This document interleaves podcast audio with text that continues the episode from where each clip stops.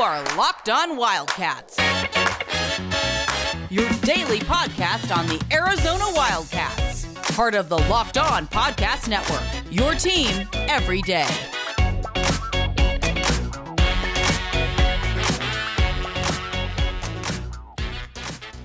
Happy Friday, everyone, thanks for keeping it locked on Wildcats. I'm your host, Mike Luke, joined by the boss, the mentor, everything, Mr. Rob Lance. How you doing, Rob? Mike, I'm excellent. I got to do something this last weekend that was kind of cool that connects to both of us, if I can share with you just shortly. Absolutely. I got to sit down and chat with Brody Dryden just mm-hmm. shortly, um, which was really awesome because you were kind of mentoring him much in the same way that I mentored you. So it was it was really awesome to see you paying that forward, my man. I'm really proud of you. Yeah, I tell people all the time I wouldn't be in this position without you, and I mean that. That's not uh, you know, that's not lip service. That's just that's just a fact. I wouldn't be here, and you know, I always try to remember that. And Brody's a kid that uh, you know, you look at Brody, and uh, he is mature beyond his years, even though he's carrying around a six foot eight frame. Very much so. Uh, great kid. It was great chatting with him, and it was great uh, making a connection with him, um, and, and seeing the legacy of 1290 carrying on. I, I, was I was proud of that, and and happy for you, my man. I appreciate it, bud. All right, this is uh this is where Rob and I are going to start nerding out a little bit. So we've got a top five list that we're going to start doing when there isn't a ton of news because right now there's not a ton of news. So right now we're going to break down our top five point guards in U of A history. And what I mean by that, and I'm sorry, I know there's going to be a Bruce Larson person that's going to be upset or a Fred Snowden. For me, at least, it's 1980s and on, um, or excuse me, the Lute Olson era and on. I don't really have a frame of reference for anything before that. It's just a different era. So again, this isn't a uh, this isn't a slight towards any of those guys. But we're going to start with five, and then we're going to go forward. Uh, Rob, I'll lead off. I'll lead off with this one. My fifth best point guard of all time at the U of A is Steve Kerr. Now, Steve Kerr's okay. On, go ahead. Kerr is on my list, but we can get to him. We can get to him now. Okay, Steve Kerr to me, and again, I'm probably going to get slapped for some by some people. He's obviously one of the most impactful players in school history. There's no doubt about that. Um, he, along with Sean Elliott, you know, and you could argue, you know, with uh, Eddie Smith and Pete Williams was obviously part of what got Arizona to the stratosphere that it is. And he was just the consummate point guard in that he didn't turn the ball over. He would get you 15 points a game, and he was a perfect number two to Sean Elliott. He really, when you think of Arizona basketball, Mike, he is probably, if not the first name, I think he's the first player that comes to mm-hmm. mind for me that encapsulates what Arizona fans hold near and dear to their heart when they think of Arizona basketball. Lute's going to be your your number one person you think about with the program, especially if you're you're our age or around our age. Kerr, even more so than Elliott, is the guy that I, I think of with everything that he had to go through, kind of that nitty gritty blue collar underdog sort of role that I think Arizona fans like to carry around. Of course, his backstory with his his father's death blowing out his knee. Um, all of that plays into it too. But then you kind of look at how he revolutionized basketball as a three point shooter. Before a lot of people were doing that, his senior year making 50, what, 57 percent of, of his, threes. And the line was a little bit closer then. Um, but he's a guy, I actually had him 4th mm-hmm. on my list.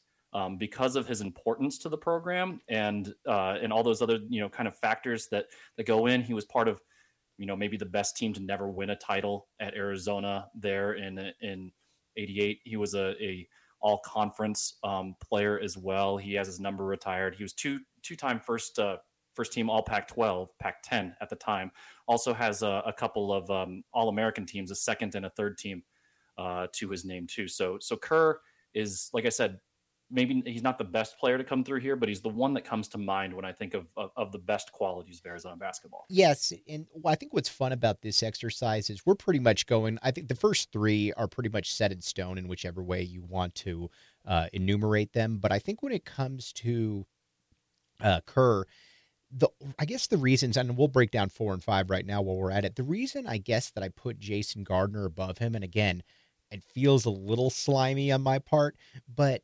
Gardner also is overrated and underrated, in my opinion, in his U of A tenure. I never understood why his jersey was retired ahead of so many guys that, quite frankly, are better basketball players. And we're going to get to one of those guys here coming up shortly. But Gardner, for me, when Arizona needed somebody to put them on their back, when everybody departed after that 2001 team, he came back that junior year and he did he did just that. He averaged over 20 points a game. He was an All-American. He was one of the best players in the country. And if he didn't make have that junior year, he's fifth to me. But that junior year to me, for as hot and streaky as he could be, that's really kind of what separated him. And again, I realize that I'm in the minority, and I realize the majority of people probably agree with Mr. Rob Lance. Yeah, and I had those in in that order, Mike, with with Gardner as my fifth best point guard, um, with Kerr at four. So you and I just flip flopped those. I hear what you're saying about the 0102 season, and I think that that was probably Lute's best coaching job. Yes, that year after losing so much, losing those four starters, and what you know kind of was that bridge year before they had the 03 team and the 05 team, which were really really excellent teams. Gardner, you're exactly right. Gardner carried that team to an All American level uh, with those over 40 or 20 points a game. I, I think what uh, that season, of course, I, I, hear what you're saying, but I think the totality of the career is mm-hmm. what I'm kind of taking into account here, where Gardner in his other three seasons had so much help. Uh, not that Kerr didn't, um, but but Gardner had the most I, talented. He he wasn't necessary. He he was a consummate point guard. He he made the offense flow, but there was definitely other guys that could carry the burden there. Where Kerr was, you know, the second fiddle to Elliott, but also had a, a key part in that offense with his outside shooting. Yeah, no doubt about it. And like I said, those are those are ones I'm not going to sit here, and this is definitely not going to be the hill that I'm going to be prepared to die on, especially when it comes to Steve Kerr. And I think Steve Kerr, at the end of the day, there's a reason that his jersey was retired in the manner in yeah, which I mean, it was. But the one thing that Gardner does have going for him, Mike, which is a rarity, he made three first team all conference teams. That that's that's pretty darn good considering the the talented point guard that's come through this conference, especially when Gardner was here. And the great thing about Jason Gardner, when you look at him, is that he looked like he consumed Built bars. The, now, this was before the time of the Built bar and before the Built bar really took off. But Jason Gardner had that look of somebody that, you know what, he could consume a built bar or two. And if you want to look like Jason Gardner did back in the day, I would certainly recommend a built bar. They come in all kinds of good flavors. And you know what? Some of these guys we're going to be talking with shortly. I'm not going to say that they don't consume a built bar. Our friend John Schuster actually sent me a text message eating a built bar. That's how far these things are taken off. And you know what? You better get on the built bar reign while you can because otherwise, eh, don't say we didn't warn you. Thanks for keeping it locked on Wildcats. I'm your host, Mike Luke, joined by my guy, Rob Lance. As always, this show is brought to you by rockauto.com. All right, Rob, we're now, let's get to the top three point guards in U of A history. And let's be honest here. We, you and I love talking Lute Olson because to me, that's kind of the essence of Arizona basketball. That's the glory years. That's kind of the innocence that you and I grew up in. And number three for me, is a guy that I think epitomized all of that, and that's Jason Terry. Now, you get some people that said, oh, well, he criticized uh, Sean Miller back in the day. Dude, I don't care at all about that. As a matter of fact, I think he has so much credit built up with me that, yes, he took money from an agent his senior year, but the sacrifice that that man made when he decided that, you know what, Miles Simon needs to start when he comes back from being academically ineligible Jason's sophomore and Miles' junior year. That's not something that a guy who's a starting guard on a top 15 team would do these days. You just don't hear about it. Now, everybody knows the rest. Arizona goes on to win the national championship. Michael Dickerson slumps in the final four. Jason Terry basically picks up the slack. And that was just kind of the motto of Jason Terry his entire career here is picking up the slack. And again, senior year took some money, shouldn't have done that but he was also the best player in college that year. JT to me is a guy that if you're coming up with a top five player list in school history, it's really difficult for me not to put JT on there. He was that special of a player and that special of a person while he was at the U of A. The thing that sticks out to me, Mike, is the different roles that he filled. and, you hit on it there with you know his sophomore year, starting that first semester when when Simon was ineligible, uh, then taking a back seat because you know Simon was you know more suited to as a, as a starter role, and, and Terry slid right into that sixth man of the year role seamlessly and, and picked up the slack where where they needed to. But then you flash forward to his senior year, and he's no longer just that you know role player sixth man. Like you said, he's the best player in the country, and he got to do something. And, and Gardner, we touched on it a little bit when we were talking about him, but Terry got to do something that a lot of Lute players didn't get to do.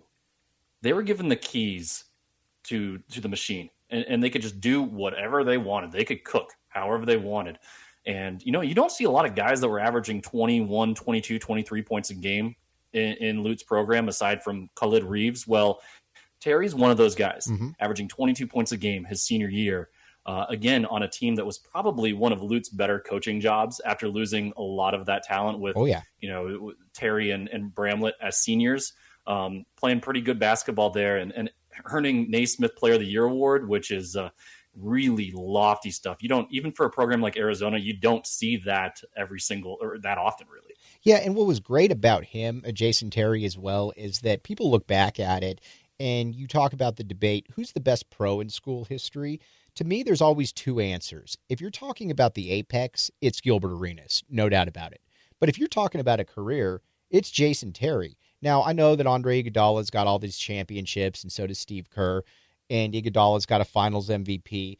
But the only guy that really was busting, you know, other players in the NBA Finals and taking it to LeBron James was Jason Terry, putting up over 20 a game in the uh, 2011 NBA Finals. He did the same thing in 2006, scored almost 20,000 career NBA points he's just the epitome, Rob, of a guy that was able to take his game and always take it to the next level, no matter what his team did. He did that in college, he did that in the pros. And that's why when I think of Jason Terry, I think of his long socks and I think of the sacrifice and always being there when its team needed him. Well, what's one of the first images you think of from 1997? I mean, Miles says championship's one of the first ones, but Terry standing on the scores table after beating Kansas mm-hmm. is right there. Pumping his fist a, for the with the basketball. Of, of great Arizona basketball moments. That's probably in your top three or four. Yes, with Jason Terry, and, I, I, would think. And, and again, he's just one of the more lovable characters uh, that's come through this program too, which I know the community loves. Yeah, for sure. So you got those three, and then uh, this is always going to be the interesting one here because there are certain people, and I've gone back and forth on this quite a bit. Um, I am going to go with Damon Stoudemire at number two. Now, first, it's absurd to me that Damon Stoudemire's jersey is not retired. And I don't want to hear anything about, you know, his uh he didn't qualify for some obscure award like the Frances Pomeroy Award or whatever that miss me with all that. Damon Stoudemire well, Mike, sh- if that thing was even around then, he yeah, should have won it. Yeah, who cares? Damon Stoudemire, without question, is one of the five best players in school history. And there's guys like Steve Rivera, and I disagree with Steve a little bit here, but Steve certainly knows his U of A hoops, who will maintain to this day that uh, Damon is the second best player in school history. He was that kind of a player. Damon was the guy to me that made Arizona point guard you and made Arizona sexy. Yes, Steve Kerr came first. You had Matt Othick, but nobody on, came up on the playgrounds wanting to be those guys. There were kids that came up on the playground wanting to be Mighty Mouse. And that's really, I think, where his besides what he contributed on the court, that's that's the essence of who Damon Stoudemire is. I, I, agree with you wholeheartedly there, and we're really Damon was my number two, and I think until we had the Bibby conversation for his birthday last week, I think I probably would have had Damon just slightly ahead of him but after that conversation, I went back and I looked at it a little bit more closely, Mike, and, and it, it it really start you start to break down two years against four years, and it's really hard mm-hmm. to to do that. Where it comes down, what the difference is between Bibby and Stoudemire for me is the postseason, right? Where Bibby won the national title and got to an Elite Eight the next year. Stoudemire's teams were first round losses. What three of his four years? Yep. And a, a, Final Four run against Arkansas, that one in between. That you're, you're, at such a high level that you're parsing this, and it might be a little bit petty to bring that up because it's a team game. But if you're you're trying to weigh one against the other, I think that's the deciding factor between the two. And Rob, the thing that always will stick out to me though with Damon is Damon was really Damon wasn't better than Sean Elliott, but Damon brought a flair that we had never really seen here before. If there was a West Coast Allen Iverson, that was what Damon Stoudemire was. I've never heard that comparison before, but that is great. I mean, that's really what had that, that yeah. attitude, the the swagger, mm-hmm. some of the tattoos. He had he was he just had everything in that regard. Dam- Damon was cool. I mean, there's really no other way around it. Damon was cool. No, da- Damon was cool, and I mean, a, a backcourt between him and Khalid Reeves doesn't get any better in college basketball? Ever? I don't think it does. No, uh, it really th- does. Those two trying to run the show together was amazing to see. And you know, and again, I'm going to steal some of Brian Jeffries' points on my number one because I've gone back and forth on this, and I, I'll mention this all the time because Brian's seen these guys up close.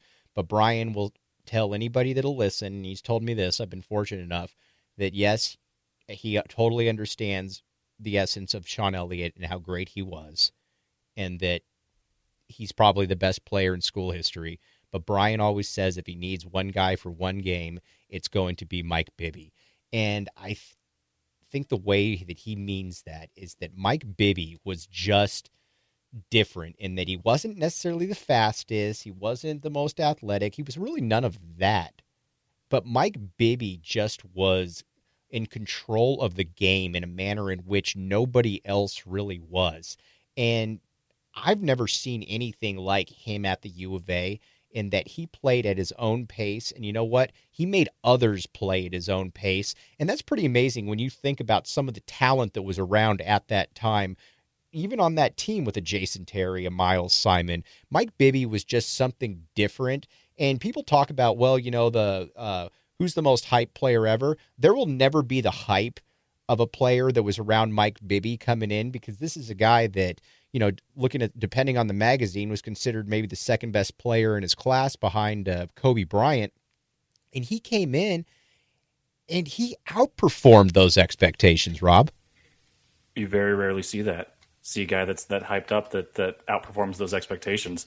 Uh, and there was a certain maturity with him, and, and we talked about it last week with from that first game against North Carolina that a calming maturity that that he carried himself with, and uh, he played the position exactly how you wanted him to. He he could delegate when he needed to, um, which he did an excellent job of. Uh, he could also take over a game with his scoring ability uh, when you needed him to. And in college, at least, he was a above average, if not very good, defensive player, mm-hmm. um, getting in passing lanes uh, and and playing on that side of the the ball too, where you don't see that sort of maturity in freshmen, especially back then. Now you're starting to see it a little bit more because these guys are playing high level AAU ball and club ball and and on national TV for their their high schools, but back then you didn't really see a freshman come in and really dictate tempo and dictate what he wanted to happen in a game. And it didn't take him any time at all. Well, it, was, it was from the jump. Bibby was doing that, and for his two years here on campus, it was it was electric it, uh, watching him run the show. And it was remarkable because he starts off in Springfield, Illinois, against on a uh, a nationally televised game against Ed Cota and Antawn Jamison and Vince Carter. And oh, by the way, this freshman from Phoenix, Miles Simon's not there, along with Michael Dickerson, were the two best players on the court. And Bibby was just, he was different all season again. It wasn't like he had this 25 point type style. That really wasn't what he was. But if you wanted to win a basketball game, you were going to take Mike Bibby every single day of the week. And you know what? You saw that in the NBA as well. This is a guy that was not the most athletic, but he's averaging, he's having years where he's averaging 20 plus a game. He's going toe to toe with Kobe Bryant and Shaquille O'Neal as the best player on the court. Basketball, for as unathletic as he was compared to his peers, basketball just came easy to him and he controlled things in a manner in which nobody in school history probably did. And that's why he's my number one, Rob. No, I think so too. And you can look at uh, the NBA executives, at least, at least in that draft, uh, would probably agree with us. Should he have been number one selection by the Clippers instead of Michael Olowokandi? I think you can say yes. Yes. on that one. But, you know, until DeAndre Ayton came out, he was the highest drafted Arizona Wildcat. And there's something to be said for that, going number two overall. And, um, you know, these other Arizona players that we're talking about that some of them got drafted, some of them didn't, but none of them went higher uh, at the NBA level as far as the NBA draft than, than Bibby.